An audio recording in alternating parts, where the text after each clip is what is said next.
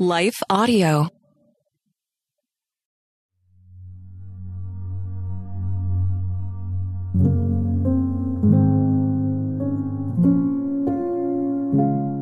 A Prayer to be Led by the Spirit by Emily Rose Massey, read by Leah Martin. Your word is a lamp to my feet and a light to my path. Psalm 119, 105. What does it look like for the Holy Spirit to lead in the Christian life? From the onset, I believe it's helpful to define the work of the Holy Spirit. In John 16, 7 through 8, we see that the work of the Holy Spirit is to convict the world of sin, righteousness, and judgment. With this being established in the life of the Christian, we're continually being conformed by God's grace to the likeness of His Son. We seek to obey the commands of Scripture and live our lives in obedience to Christ. Being led by the Spirit is the antithesis of being led by the flesh. Galatians 5 17 through 18. When we're being led by the Spirit, it means we're putting to death the ways of the flesh because the sins and desires of the flesh are against the Spirit. Being led by the Spirit isn't a passive or mysterious leading or a subjective feeling, but rather an active, ever present fight in the life of the Christian. Some believe they're led by the Spirit by dreams they have, as they believe God's trying to tell them something, or they saw a butterfly flying in a certain direction and that's how they knew God was leading them. Unfortunately, this subjective experience based reliance leads to many misunderstandings of what it looks like to be led by the Spirit. Thankfully, as disciples of Christ, we're not left to human subjectivity and confusion. We have God's Word as a lamp to our feet in a world of darkness and sin.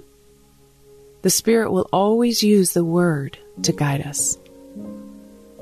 Your Word is a lamp to my feet and a light to my path.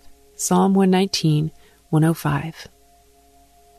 If we need direction in our life, the best way to get it is to fill our heart and mind with God's Word.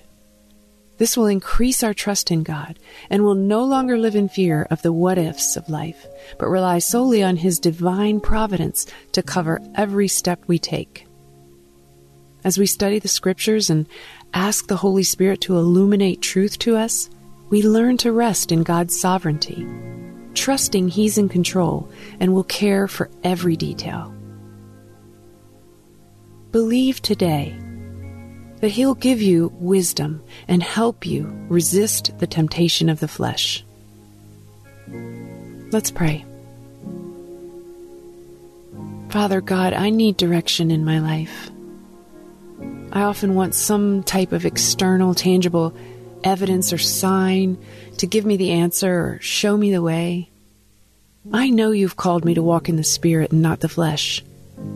I trust that the Holy Spirit guides me by the truth that's found in your holy written word. I repent of looking to signs, omens, and dreams which are subjective. I resolve to build my life upon your word, a strong foundation that cannot be shaken or changed. Give me a hunger to study the scriptures so that I may know you and your will and walk in wisdom to make righteous decisions that please only you. Please strengthen my faith and trust in your sovereignty so that I can rest in knowing that your providential hand leads me every day, even when I can't always see it or understand it. Thank you for your word that's a light to my path and a lamp to my feet, so I can see the narrow way clearly that you're calling me to walk on. In Jesus' name, amen.